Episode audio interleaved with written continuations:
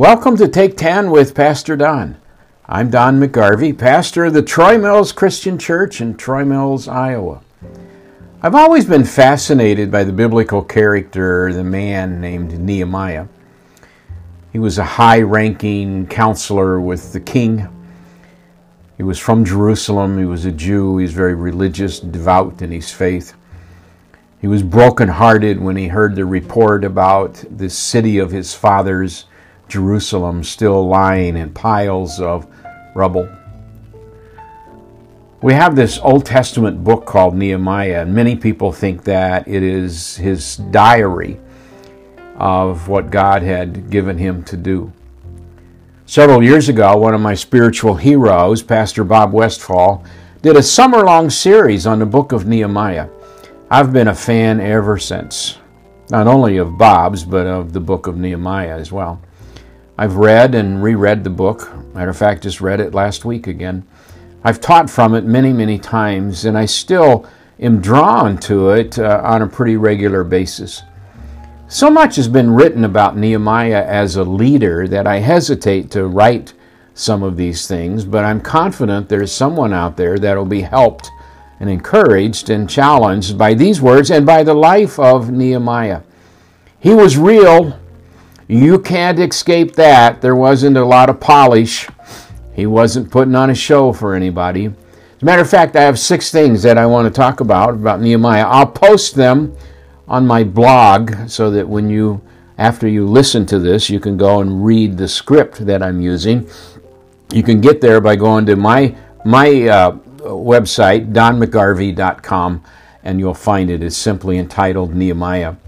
Number one is that Nehemiah led by example.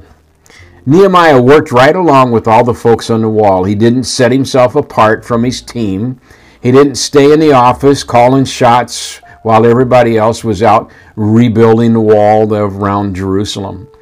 In chapter 4 of Nehemiah, there's this great thing we learn about him how that, that as he was working, half the men held spears from daybreak to, to the nighttime, and then uh, the other half would work and stay up during the night, and, and so they worked so that they could be a guard.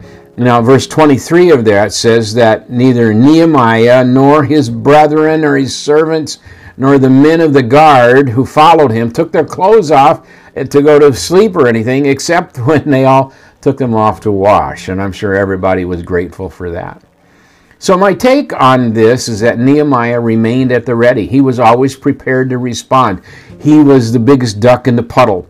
If there was work to be done, Nehemiah was going to be right there working hard along with everybody else. Now, that goes right along with the second thing that I want to tell you because this is very important. Nehemiah valued his team. Four times in the book of Nehemiah, we find a list of those who worked with Nehemiah. Now, I don't know if this list gives us a complete roster of everybody uh, or, or, not, but you have to be impressed with the fact that Nehemiah could and would list the names of these folks. He wasn't taking all the credit, it was everybody working together. Matter of fact, I think that, that uh, Nehemiah chapter 3 is one of the best pictures of how the church functions. Everybody did things that they weren't trained to do. If there was a job to do and somebody was standing nearby, if it was in front of their house, they did the job, whether it was to put the bricks down or to clear it off or whatever it needed. Whatever it was that was in front of them to do, they did. And so when we read this and we read these chapters uh, where Nehemiah lists his team, he values them. He knew each one of them, he knew their families. He valued them to the point where he wrote their names down in his diary and he prayed for them as he wrote their names down. Now, another thing about Nehemiah was that he led through prayer. Now, if you go back to chapter 1, he gets this terrible report, this dire report of the situation in Jerusalem. It was in piles of rubble. And he wept over that. But he didn't just jump to uh, action. He went to God and he says, God, what is it that you want me to do? What am I supposed to do about Jerusalem? I mean, I realize it's a mess, but how can I help? What can I do to make it better. That was a great man of prayer. He asked God, and, and then go right along with the next uh, important thing about him. Not only did Nehemiah ask God what he was supposed to do, but when God gave him the, what he was supposed to do, he did it. Okay? Matter of fact, for four months, Nehemiah did nothing but pray. He wept, the Bible says. He fasted. He prayed. And for four months, he asked God, What do you want me to do? And eventually, God gave him a plan. And Nehemiah was very quick uh, to, to do that plan. And uh, uh, he just he heard from God. Matter of fact, if you go into chapter 6, there's a time where uh, some enemies of the Jews, enemies of Nehemiah, tried to entrap him. They hired a prophet for hire, kind of like Balaam. Remember him? And this prophet for hire went to Nehemiah and said, You and I need to go to the temple. We need to go inside, shut the doors behind us. Well, Nehemiah knew that that wasn't the place for him to be. He had no business going into that part of the temple. And he said, No, I'm not going to do that. He said, God spoke to me and told me not to do that, and I'm not going to do it. Nehemiah listened and then he obeyed. By the way, listening and obeying is one and the same as far as the Hebrews were concerned. Another thing about uh, Nehemiah that I found very interesting, uh, that's a little contrary to maybe some leaders you know of, uh, Nehemiah was selfless. In chapter 5, we're told that Nehemiah was appointed to be the governor of the region of Judah. Now, being governor came with some benefits. There was an allowance for food, there was an allowance for staff, for servants, uh, but Nehemiah didn't take this allowance because he knew the allowance came from taxation on the people that he was leading. And so he paid for his own food. And matter of fact, we're told he had 150 other people who regularly ate at his table. Now, here's one of my favorite ones about Nehemiah as a leader. He was emotional. He wasn't cold and hard. You know, I've been around some leaders that so every once in a while you have to stick them with a pen just to make sure they're still alive.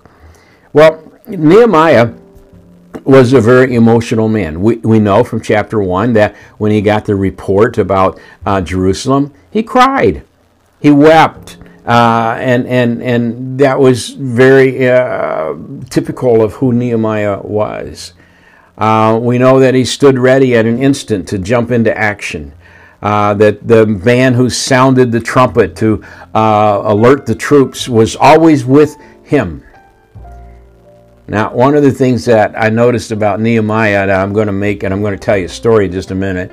Nehemiah had a fire in his belly. You know people like that? You got a fire in your belly? Well, in chapter 5 of Nehemiah, he became very angry when he heard the report about how some of the Jewish families had to sell their Jewish daughters in order to pay their debts. And then when you get into chapter 13, the last chapter of the book of Nehemiah, Nehemiah exhibits some behavior that for some of us might be questionable, but it provides a good chuckle for us. And it also, I think, provides a good example. In verse 21, he threatened to lay hands on some of the merchants if they continued their business on the Sabbath. Now, his laying on of hands was not to pray for them. Um, and then in verse 25, we're told that he rebuked some, he called curses down on some, and he beat some of the men and he pulled their hair out. And the reason he did that was because they had deliberately and willingly disobeyed the commands of God. Not only were they not keeping the Sabbath, but they had married women who worshiped pagan gods. They were deliberately disobeying the commands of God. Now, the merchants weren't to sell or to set up the markets, they were to honor the Sabbath and keep it holy. And this meant no work. Matter of fact, Nehemiah had to tell them very forcefully lock the gates through the Sabbath. You can come back the day after the Sabbath, you can come the day before the Sabbath, but no working on the Sabbath. Don't go to the fields, don't set up the markets. We're called of God to remember the Sabbath and to keep it holy. And they also disobeyed the commands that God had given them about who to marry and who not to marry. And Nehemiah reminded the people of what happened not only to Solomon, but ultimately to the nation of Israel because of these things. Well, there's six things that we talked about Nehemiah. He led by example. He, he, uh, he valued his team. He led through prayer. He heard God and he obeyed God. And he was selfless. And he was also a little bit emotional. Well, there's a lot more about Nehemiah that we can talk about, but we just don't have the time for today. Maybe next time.